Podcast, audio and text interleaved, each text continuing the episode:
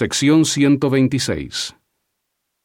Revelación dada por medio de José Smith el profeta en la casa de Brigham Young en Nauvoo, Illinois, el 9 de julio de 1841. Historia de la Iglesia, tomo 4, página 382. En ese tiempo, Brigham Young era presidente del quórum de los doce apóstoles. Versículos del 1 al 3.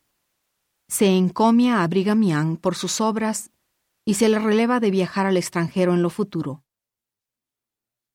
Querido y muy amado hermano Brigham Young, de cierto así te dice el Señor.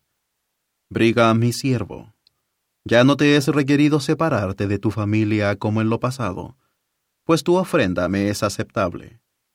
He visto tu obra y tu afán en tus viajes por mi nombre. Por tanto, te mando enviar mi palabra a todas partes y velar especialmente por tu familia, desde ahora en adelante y para siempre. Amén.